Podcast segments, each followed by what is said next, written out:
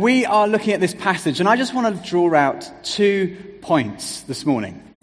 And the first point is this: God knows your story. God knows your story. This last week, I was invited by a school friend of mine who had a spare ticket for the Mercury Music Prize, which is the prize awarded to the best album, British album, this year. And I don't get out much these days, so it was quite exciting to go to one of these trips down to Hammersmith Apollo. And there were some amazing acts. We had Stormzy, Kate Tempest, Alt-J, Ed Sheeran on video. It's very exciting to be there. And my friend James and I were really excited to be there. We took a little selfie, which you actually can't see anything in, actually. But anyway, I'm not very good at photography. But it was amazing to be there. But the highlight for me was the guy who actually won the award, a guy called Sampha. You may have heard of him, but his song, Piano, really made an impact on me. His song is about losing his mother, which he did a few years ago, and how to express his feelings about losing her through music. And these are the lyrics. No one knows me like the piano in my mother's home. You would show me I have something people call a soul, and you took hold of me and never, never let me go, because no one knows me like the piano in my mother's home. Part of the reason that resonates with me is I lost my father a few years ago, and I remember sitting next to him in his last sort of hours, really, and sort of thinking how thankful I was to know him, but also slightly wishing that I knew him more. And I guess, to a certain extent, we try and get to know one another, the people we know best, but you never quite get to know the complete person. And I think it's a longing that we all have in our hearts to know someone and to be known by them. And in fact, it's the greatest experience we probably have in our lives. And that is the case for this woman in the story. She's no different. She, however, has had a very bad experience of religion, like some people today, maybe. After all, religion has separated her from her people, the Samaritans from the Jews, the neighboring people. Religion has separated her as a woman from men, and it has separated her from her own community. We find out that she's been divorced 5 times, she's been married 5 times, divorced 5 times, and she's living with someone else at the moment. And as such, she has been shunned from her community. She's isolated. And she goes to the well in the middle of the day. This is a very strange thing to do, the hottest part of the day, but it's because she's become an outcast from her own community because of the rules of the day. And she doesn't expect to meet anyone there, and yet she does meet one person. This is a Jewish man, who doesn't shun her, but starts having a conversation with her. She can't quite believe it.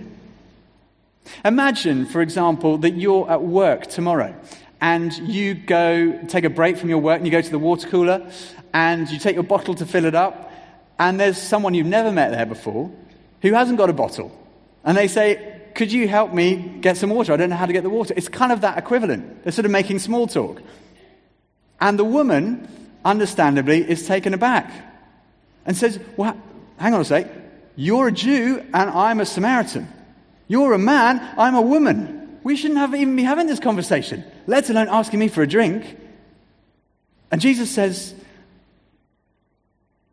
you don't know me, but if you knew me, you would know that I could give you living water. In other words, you're looking for a physical satisfaction, but actually what I want to give you is a spiritual one. Now imagine you were at the water cooler and someone said that as their opening line. I think I'd probably go, great, I've got a friend who loves having these conversations, John in finance, go and talk to him, it'd be fantastic, he'd love to talk to you about that. But actually the woman is so taken by this idea of living water and by the person that she's met, that she sticks around. She asks more. She says, tell me where I can go to get this living water. Where do you find it? You know, we do a lot to sort of look after our physical bodies, but where do you go to look after your soul, your spiritual life? I don't know if you ever have these moments of maybe you wake up at night or in the morning or maybe in the shower on your run and you sort of think about the things you never normally think about, the profound questions. I mean, yes, we've got work, we've got sleep and family and holidays and Instagram and gigs and bars and relationships and church and Uber. They're all great. But is there more to life than all of that stuff? There's got to be more. That's what the woman is thinking. Give me that water, she says. And even though this woman doesn't know Jesus, it seems that Jesus knows her. He says, invite your husband. She says, well, I haven't got a husband. He says, well, actually, I know. You've been married 5 times, and the man you're with at the moment is not your husband. Can you imagine how she felt? Oh, my goodness, this guy knows me, knows my life story, knows everything about me, and yet does not reject me. Everyone else in her life so far who's known her story has rejected her. In fact, even at the moment, she is rejected by her own community. Here is a person who knows everything about her and yet doesn't reject her. If you've ever had the experience of knowing someone deeply and them rejecting you, it's probably the most painful experience or one of the most painful experiences you're going to have. Even, not just in a relationship, in a work, in an interview, get rejected. It's painful. And yet on the other side, if you share your whole life with someone, all the good bits and the bad bits, and they accept you, it's the most amazing experience you can have. And this woman sees in Jesus someone who doesn't reject her because of her history or her past or even her present, but actually accepts her. And you know what? God knows your story. He knows your story. He doesn't just know your story that you share on Insta stories, on Facebook or on Twitter, you know, the highlights reel of your life. He knows everything. As the psalmist says, Lord, you've searched me and you know me. He knows you. He knows the real you. He knows your greatest achievements and your biggest regrets. He knows your highest hopes and your deepest fears. He knows you and he loves you. He welcomes you with open arms and says, I know you. Do you want to know me? That was the invitation to the woman. I know you. Do you want to know me? Do you want to receive living water that will refresh you and quench your spiritual thirst? That's the offer that Jesus makes to every single one of us. We've been in church for a long time, or it's our first time here. I don't know why you're here. Maybe you got invited by a friend.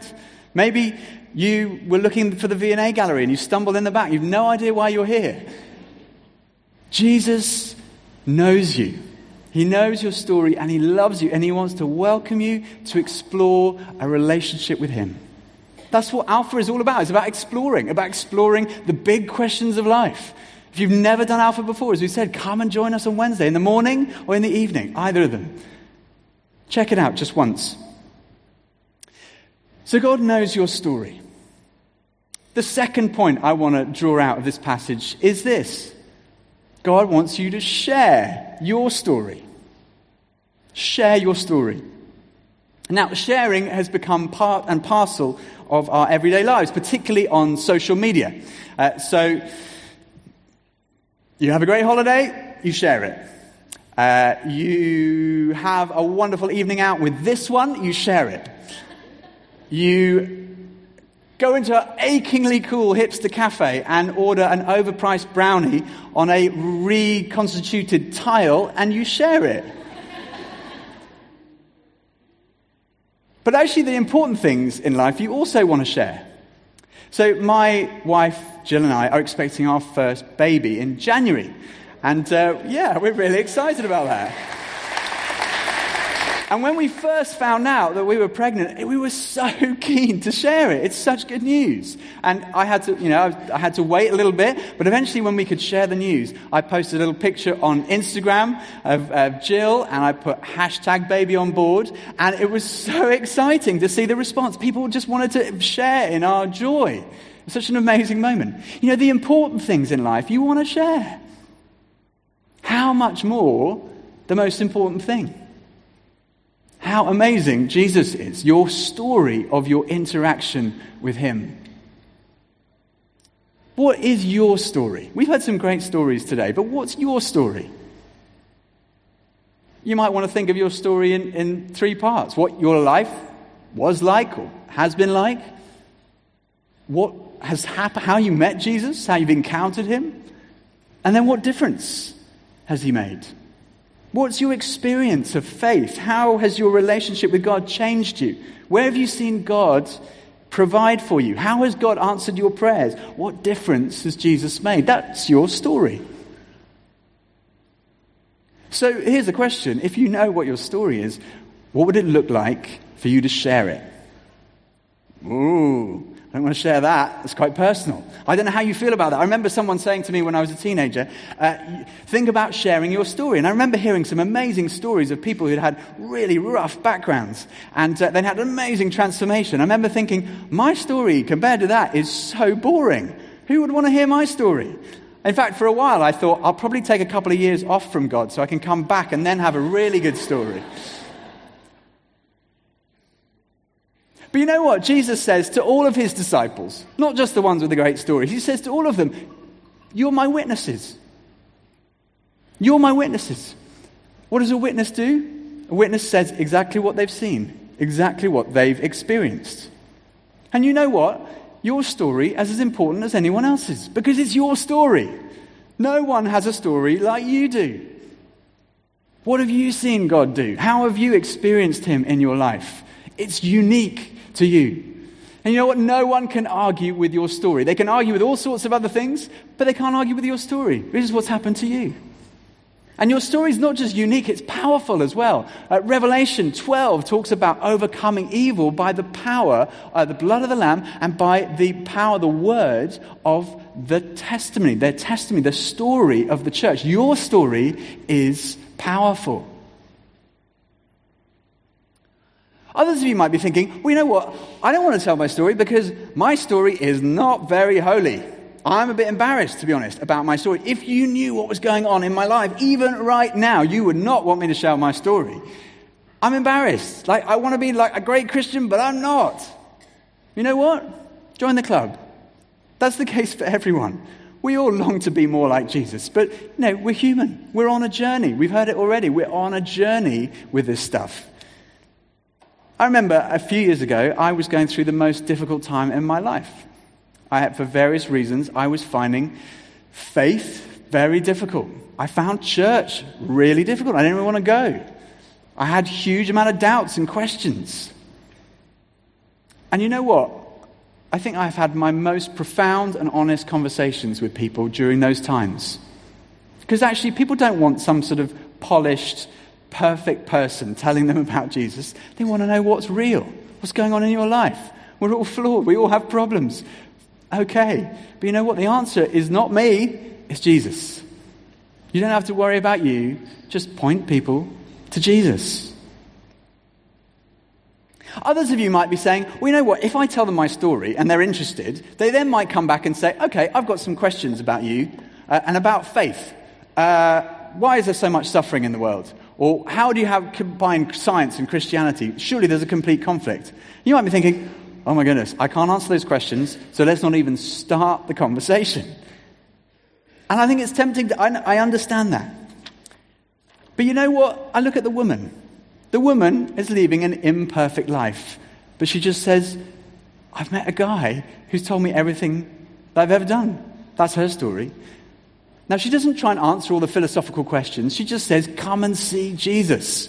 Come and see Jesus. And that's what Alpha is great for. You might might ask you some questions you don't know the answer to. Fine, you say, I don't know. But why don't you come to Alpha? place where you can ask some questions. I've never met a single person who's become a Christian because they've been argued into it by someone else. It's not the way it works. Tell your story and then just say, come and see. Check it out if you want to. I think the last reason why some people don't want to tell their story, and sometimes that's how I feel, is that you don't want to be tarred with the Christian brush. Now, I say this because a lot of people's perception of a Christian they get from TV, and sometimes those aren't particularly positive pictures. And the feeling is, if I say I'm a Christian, they'll think I'm like that person off TV. I've definitely had that. So even more so, when I got ordained, I became a vicar. I was so reluctant to tell anyone. It sounds stupid, isn't it? But I was basically thought, if I say I'm a vicar, the only idea they have in their head is the Vicar of Dibley. So they will think that I am like the Vicar of Dibley or some other terrible vicar on TV. So I'm not going to tell them. So I used to go to parties and try and avoid the conversation of what do you do for a living. And if people asked me, I'd sort of change the subject and move on. And after a while, a friend of mine said, don't you think that's a little bit odd? And I said, yeah, maybe, but I don't know what to do. And she said, why don't you think about it like this? Could it be that if they met you, even if they think that a vicar is like the Vicar of Dibley, they might change their perception of what a vicar looks like? I said, that's a good idea. Ever since then, I've been telling people that I'm a vicar. But I think it's the same with being a Christian. You think that everyone has an idea of, I don't know, Ned Flanders off The Simpsons, that's what a Christian is like. And you don't want to tell anyone because you don't want to be. But could it be that in meeting you, their whole perception of being a Christian changes? They think, oh, this is a normal person. This is my friend. This is my colleague. They're a Christian. Your story is unique, it's powerful, and you know what? You don't have to know all the answers. You can just say, come and see. Now, the idea of inviting people to something is you know, it's a barrier to get over. Let's be honest. We had some great stories earlier about inviting friends along to Alpha. But it can be a bit intimidating. And there are different ways to tell people about Alpha. One that you could stand on the desk tomorrow at lunchtime at work and say, come and see a man who told me everything I ever did. Could he be the Christ? That could work. Or you might want to take a more gentle approach in conversation. And it looks like different things for different people. Just be yourself. Some people are inviting magnets. They just cannot help but bring people to church. They're those kind of people. My friend Juliette, this time last year, to Alpha, she brought 22 of her friends on the first night of Alpha. The group already had about 20 people in, so it's an enormous group. But it's amazing. She is the kind of person that every term she knows that Alpha's coming up. She'll put it in her diary, she'll pray, and then she'll invite everyone she meets to come along. Now, some people, that's a gift. That's, you know, it's an evangelistic gift.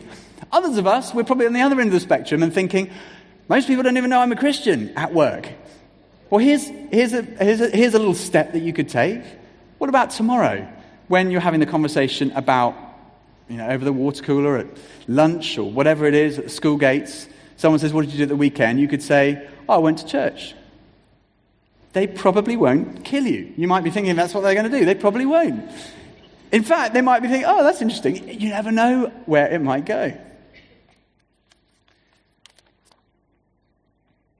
Maybe you know someone at work you've been having conversations with who you think might be open to this sort of thing, a friend. I love what Kelly said about Fope. Said, I felt flattered to be invited by someone who meant so much to me. You know what? If they're your friend and you invite them to something, they might go, no, that's not the end of the world. But they might say yes. It's worth a shot, isn't it?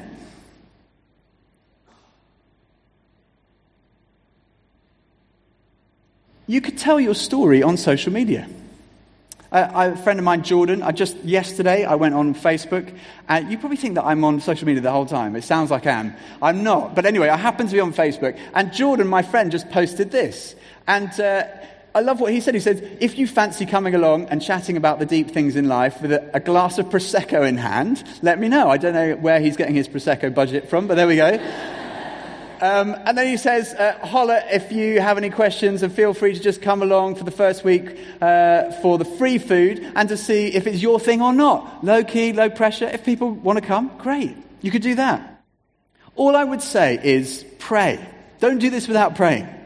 You've got to pray because as one great evangelist in the 19th century, D.L. Moody, probably the greatest evangelist of the time, he was asked, who is the greatest evangelist of the time? And he said, the greatest evangelist is the Holy Spirit. Because actually without the Holy Spirit, all of this is meaningless. We need to pray. It is God who draws people, brings people alive. It's him who pours out his Holy Spirit into people's lives, the living water. So pray, don't give up, and take the opportunities when they come. Last week, I turned up to church, and because of the security issues around Parsons Green, we had a couple of guys on security at the gates, and one of them was a guy called Simon. And I just went up to myself and went up to him and introduced myself and said, "Hi, I'm Toby." And he said, "What's going on with this church?" And I said, "What do you mean?" He said, "Everyone's so nice." He said, everyone keeps coming up to me and just shaking my hand and being nice and chatting. I said, well, it's just normal. It's just church. And he said, and also, what's that noise going on in there? Is there a band in there? And I said, yeah, we have a band. He said, oh, it sounds like a gig. And I said, yeah, it's good. You should come along. He said, well, can I come? Could I bring my wife next week? Simon might even be here today. I don't even know. And he said, can I bring my children? I said, yeah, of course you can. And then he said, I've always been thinking, do you believe in life after death? And I said, I do. And he said, I've been thinking about it a lot. And he said, but I want to find a place where I can talk about this sort of thing. Where, is there a place where I can talk about these kind of questions? I said, well, yes, there happens to be a thing called Alpha. You can come and discuss whatever you like. He said, that's fascinating. I'm really interested. So I sent him an email this week. Hope he comes along.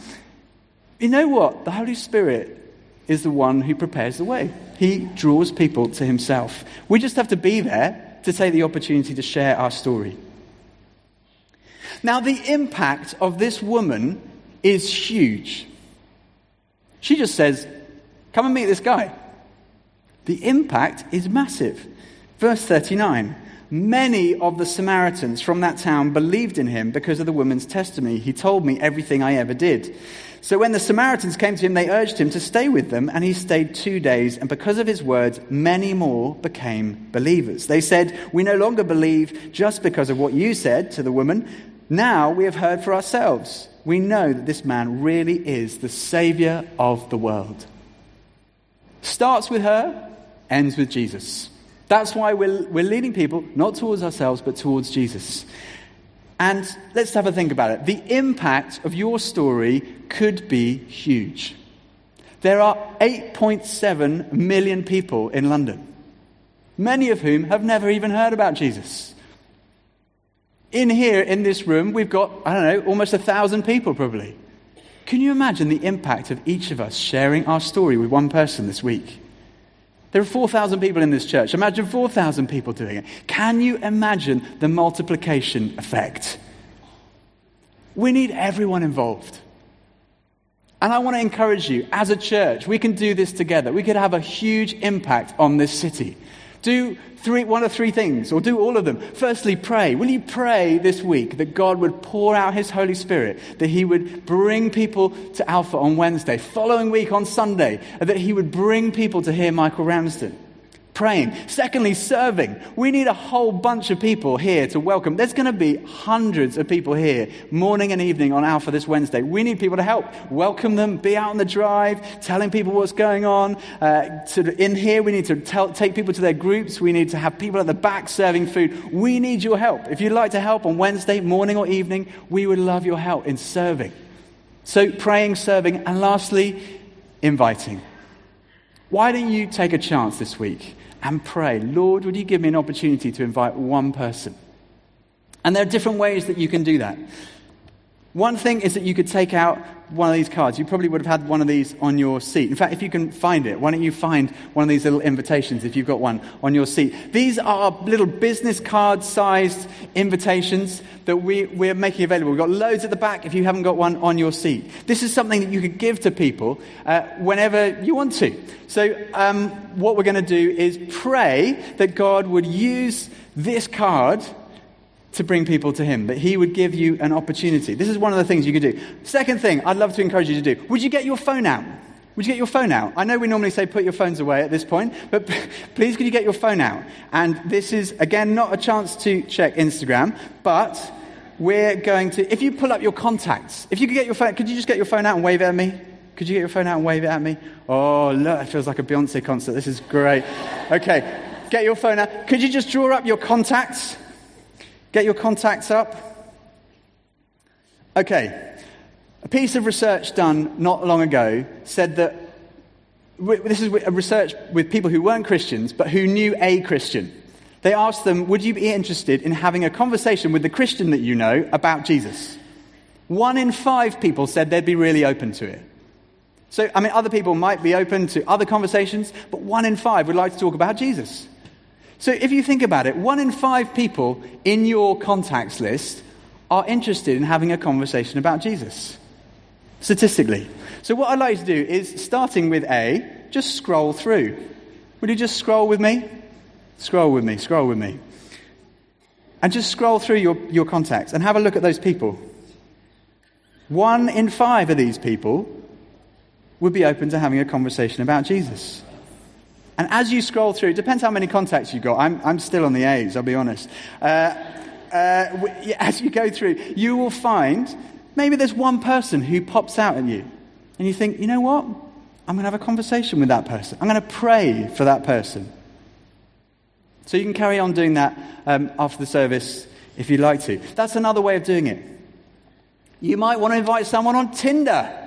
You might want to talk to someone at work. Whatever it is, on the tube, those conversations. Lewis is talking about having a conversation on the tube. Whatever it is, you know what? God wants to use you and your story to reach out to the city, to the people you know, and to bring them to him. God knows your story. He knows everything about you, and he loves you. He accepts you. He welcomes you. Also, he wants to use you to share your story, imperfect as it is, to draw many, many people in this city and beyond to know Jesus. And if we do that, we join with the Holy Spirit, we play our part. Who knows what could happen? In Jesus' name, amen. I'm Bear Grylls. My favourite way to start the day, the Bible in 1 year. That's how wild I am. Find out more at BibleIn1Year.org or download the Bible in 1 Year app.